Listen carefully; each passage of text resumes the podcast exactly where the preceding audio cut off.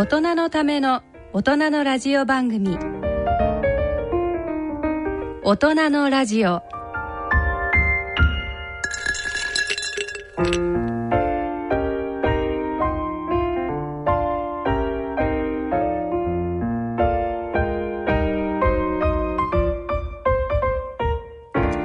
ご機嫌いかがでしょうか？安倍賢人です。ご機嫌いかがでしょうか？小山麻子です皆さんいかがお過ごしでしょうか？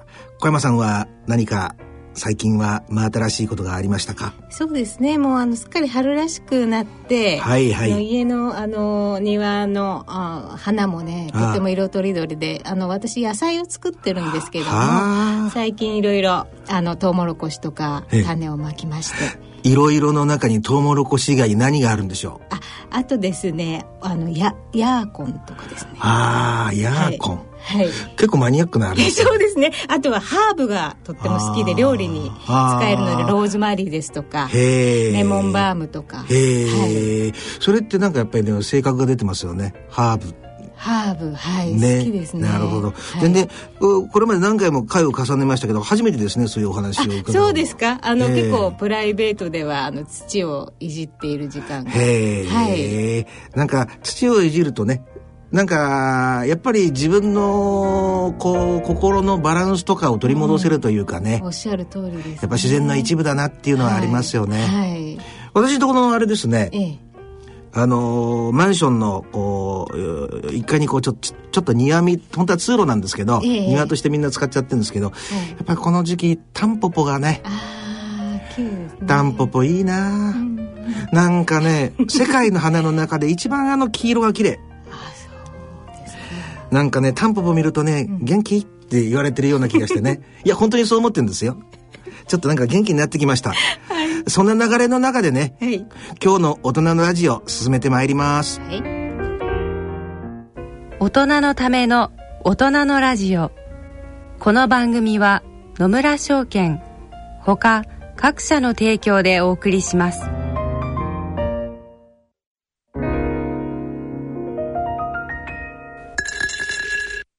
野村。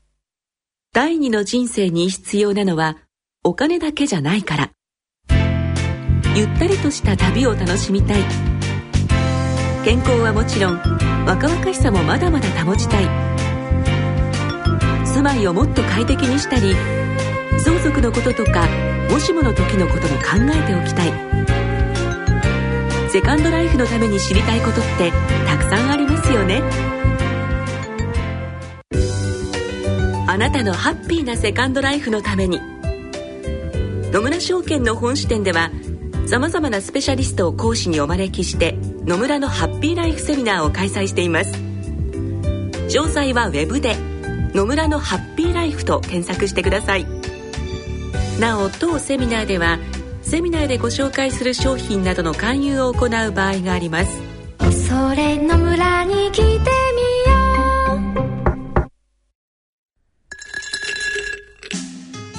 大人のための大人のラジオ。社会病理のコーナーです。えー、今回もいろいろ小山さん事件がありましたね。そうですね。あの最近ですと、まあ、19歳のね、はいはい。あの男性の巡査が、はい。あの41歳のその巡査部長をはい殺したとはいはいはいっていう事件がとてもこれってだけど、はい。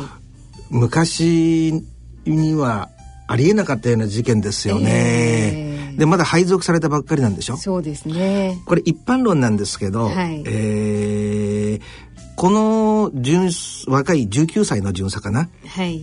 なんか野球部に入っていて、ええ。警察官になることを夢見ていたと。夢見ていてっていうことですよね。で、ええ。なんでそんな子がってみんな、皆さん思いますよね？はい、は い私の過去の何人も面接した経験が言うと、え。やはりね、そういう体制が弱いっていうのがありますよね。体制って忍耐の体ね。うんだから、あの、で、特に、あの、子供の幼幼少の4歳ぐらいまでのええ育て方っていうのが、ええこの脳のシナプスとかそういうものを作っちゃう部分があるんで、やっぱりその、その時期にネグレクト的なね、ええ部分があったんではないかなっていうことは、私は推測するんですよね。ネグレクトっていうのは放棄ですよねそうですよね放棄され。てだかしまうらじゅ十分なこのあの、愛情を書いて抱っこされたりとか、ええ。頬ずりされたりとかね、ええ。お母さん母乳飲ましたりとかね、ええ。そういうスキンシップとかですね、その時期って大事なんですよね。はい。子供っていうのは、あのー成人と違ってお母さんと一心同体ですよね。ええ。その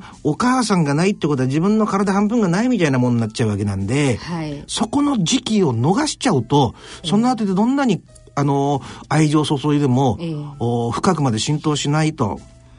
で、それはいいとして、皆さんに知ってほしいのはね、あのー警察官ですよね。はい。それでね、えー、アメリカとかもほら、大量殺人とかいっぱい起きてるでしょ？ええ。これね、 going postal っていう言葉があるの。 going postal っていうことはね、ええ。あの、郵便局のお人で、そういう、その、い自分が勤めてた郵便局に行って、ええ。復讐のために乱射したりする人が非常に多くて、それから学び取れることっていうのはね、はい。郵便局っていうとどんな職場だと思います？なんか割とでも規則正しく。その通り、はい。もうピシッピシッと決まってて、はい。あのーある意味、えーその枠の中で線に引かれてその中で生きていかなきゃならないですよね。ね。はい。一般にそういう職業はい。っていうのは、はい。こういう暴発してしまうはい。大量殺人的なあの人を生みやすいしあの環境なんですよね、はあ。他にそういうのってどんな職業があると思います？ピチピチ。公務員とか。そうそう公務員。それも特にはい警察官とかね。あ警察官ちょっとほらあの上下関係の圧力とかも入ったりしますよね。はい。軍隊式に、まあ、軍隊もそう。ねあとおバスの運転手なんかも比較的そうでしょうね。は意外とイライラしてる。あと、うーまあそれはその国の風土にもよりますけど、ええ。あのーそういう時間とか上下関係とかでピシッて切られて、はいあのーそれに、えー自分の人間性を殺しながらもその中で働かなければならないっていう、うーそういう状況が際立っている職業はこのゴーイングポスタルになりやすいですね。はそういうのを生みやすい。で、一般によく言われるのは、その会社の中によく例えば人員削減で、はい一気に人事の人がええ切ったりし、きね、社員を切ることによって、はい。一人一人の人は一生懸命やってるかもわかんないけど、そういうことを無視して切ったりしますよね。はい。特に40代とか過ぎた時には次の職場ってなかなか見つからないでしょ？そうですね。そうするとそういう人が仕事を失うもしくは家庭を失うってことは、特に男性にとって仕事を失うってことは社会的なメンツを全て失うことになるわけですよね。はい。た時にもう世界との接点が切れて暴発してしまうっていうことは非常に多いんですよね。私のあのーアメリカで、えー、2、3回も会ってる、その、人も会社でですね、はい。勤めで、えーまあ、そこの人の場合には、あ女性も関係してたんですけど、やっぱりこう自分でも、完全に防弾チョッキをつけて、銃を何丁って持ってですね、乱射銃ですね。それで、7名ですかね、射殺したんですけど、実際に会うといい人なんですけど、はい。普通ね、ええ。例えば、あのートランプ大統領なんかもそうですけど、はい。会った人はとてもいい人ですよって言ったりするでしょ、ええ。テレビなんかもそう、はい。ええ。それはね、結構皆さんアマチュアの考え方でね、人間っていうのは、その、自分の気に入らないことに遭遇するまではみんないい人なんですよ。はあで、自分の意に反した状況になった時えにえ、どう対応するか、どういう対応を取るのかっていうのが大きく変わってくるわけ。だから、前から言ったように、ヒトラーだってえ、えすぐ身の回りの人には、ええあいい人だったわけ。ええただし、何かの表紙にコロってはい変わっちゃう可能性はあるわけ。切り捨てちゃう可能性はあるわけ。ええだから、あのーこの警察官の、あのお事件からね、ええ日本社会が学ばなきゃいけないことっていうのは、やはりその、か会社の中で、はい。あの、例えば、もしそういう人事的にカットをしたりするんだとしても、次の職場を、お紹介してあげるとか、あの、社内ではなくて、えー第三者の相談機関を設けてあげるとか、そうした丁寧な対応がはい。ないと、はい。おー今、日本社会もアメリカ社会と同じようになってきてますから。で、今、ちょ、つあの、ちょっとネグレクトのことを言ったんで、はいそれと正反対の虐虐待ですね。英語で言うと abuse ですね。 abuse。abuse そっちの方に当たるのが、ええあのーまあ、いわゆるサイコパスというか、ええ連続殺人的なね、はい人に危害をく少しずつ加えて、加えては定期的に加えながらこう生きていくっていうタイプね。さっきのタイプは暴発して自分も自殺しちゃうとかね。ちょっと大きく違いますよね。はい皆さんにね、ものすごく分かりやすく説明するとね、基本的に遺伝が半分、50%で、はい環境要因が半分ぐらいって思っ理解されておけばいいと思うんですよね。サイコパスのそうですねは。はい、でね、あの、本当に特徴的なことだけ言うと、まあ、ん人口にすると、アメリカ社会だと100人のうち4名、4%とか、刑務所内だと20%、4分の1とかね。はいもしくは1%、4%から1%なんですよ。なんですけど、はい。あの、で、遺伝要因が半分の環境要因が半分って言われてるんですけどね。はい。これね、気をつけなきゃいけないのは、はい。あのサイコパスってそんなに極端に違うわけじゃなくて、え。しこいつおかしいなって思いながら、ちょっと追い込まれてすると、こう、自分を弱、弱者にするっていうかな。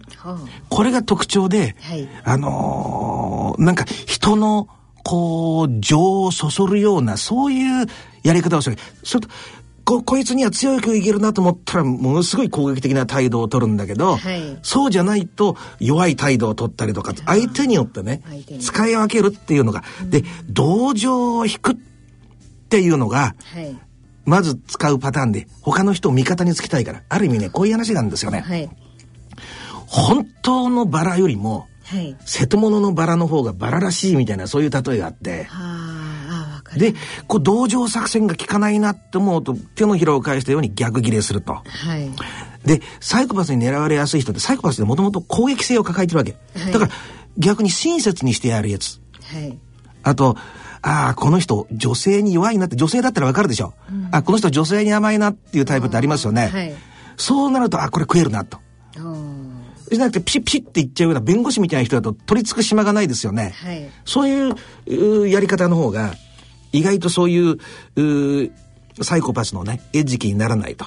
見分け方っていうとね、あの、まあ、あそうですね、一瞬ですけど、ええ爬虫類のような目をするっていうのが言われますね。ほんの気を許した瞬間に冷たい目をする。で、どうやそういう人が実際にいたら、でも、なん、ここでちょっと言っておきますけど、そんなに頻繁にいるわけじゃないですよ。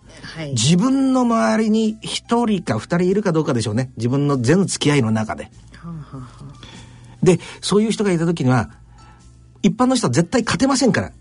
向こうは、あのーそういう相手に対する共感とか思いやりとか罪の意識とかそうしたものは一切ない。爬虫類的な、あの、脳幹だけで生きてるような部分なんで、トカゲとか、ね、蛇とかそういうのと同じですから、だから、もうそういう人を見たら、極力距離を置く。付き合う場合には公の場でしかやり取りをしない。個人的な E メールは飛ばさない。個人的に電話もしない。えー近くに寄らない。仕事の接点を持たない。持つときには必ず、えーお公の場で持つと。で、対応はさっき言ったようにビジネスライクで一切余計なことを言わないと。ただし、最大の鉄則は距離を置くと。はいあ皆さんが何かした、何もしてないのにって思っていても、なんであいつあんなことすんのかなって思うようなタイプがね、基本的にサイコパスって言われて。はいまあ、あー最後になりますけど、どうしてそういう人生まれちゃうのかなっていうと、やっぱりね、原因はね、環境的な部分がなかったら、例えば、あの、遺伝的に攻撃性を抱えている人、ね、それってのは遺伝子で5割ぐらいは決まりますよ。はい反社会的、えーパーソナリティ障害って呼ばれるやつ。だけども、具体的に、そういう攻撃的な行動を取るかどうかっていうのはそんな遺伝で決まるわけないですよね。はいですから、そういう、やっぱり、えー子供の時に一方的に圧力がかかるような環境に置かれて、はい。それに耐えるために、ずっと耐えてると、あのーうーセロトニンが、ええ。グッて上がって、その体勢がね、グッといつでもこうアップしてる状態になりますから、はい。そうすると、なんかその、おいつでもこの興奮状態にあるような形になると、それで感情を育たなくなっちゃうと、いうことなんですよね。ですから、大事なことはね、ええあのー日本でも、あのーなんかこの間何かで読んだんですけど、お、お母さんはね、あの、社会には迷惑、ね、社会ののためになるような人になりなさいって言いながらも、はい、実際にはね、えー、受験、受験の鬼のような教育しかしなかったじゃないかみたいな話があるんですけど、はい、頭の中で人への思いやりを認知しているのと、うん、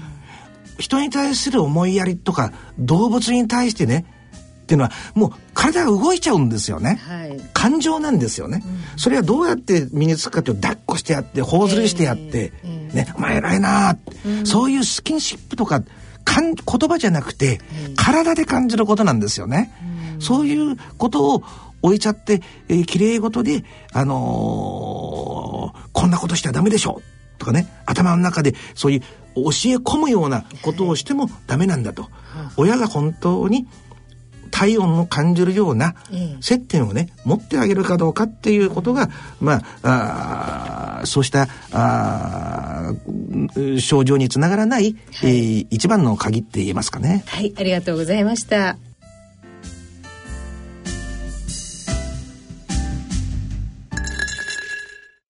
野村、ちょっと気になるお金の話。今回は平均余命です。お父さん、最近高齢化の話題が多いけど、私とお父さんはあとどのくらい生きるのかしら？厚生労働省の平成25年会員生命表によると、60歳の平均余命は男性で23.14歳、女性で28.47歳だそうだよ。そんなに長いんですか？そうなると健康や介護も心配だし、お金も結構かかるんじゃないですかね。仮に我々夫婦があと23年一緒に過ごすとなると、ゆとりある老後生活を送るために必要なお金はなんとざっと1億円。驚いてる場合じゃないでしょ。早く今から準備しなさい。お金に関するご相談は、お近くの野村証券へどうぞ。それ野村に来てみよう。大人のための大人のラジオ。今回の大人のラジオはいかがだったでしょうか？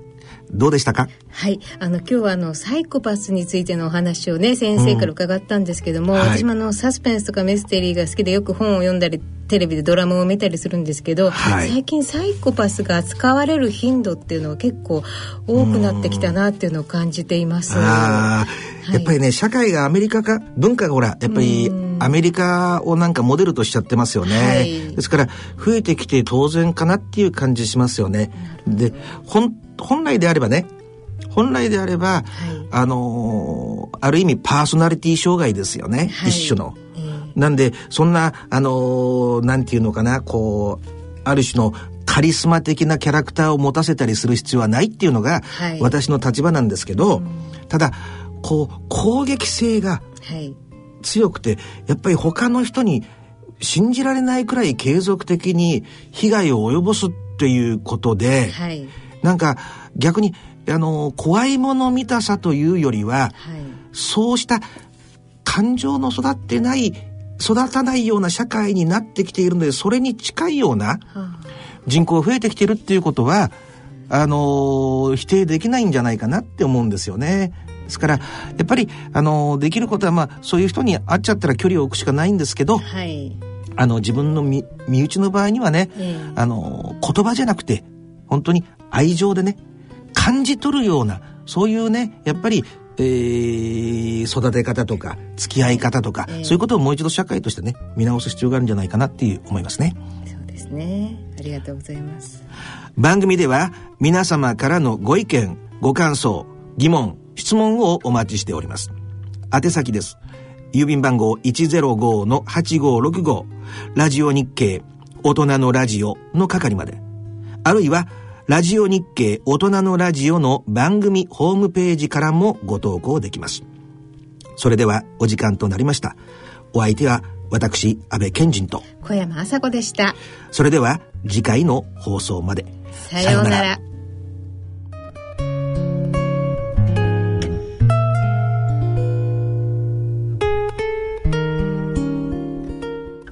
大人のための大人のラジオこの番組は野村証券ほか各社の提供でお送りしました。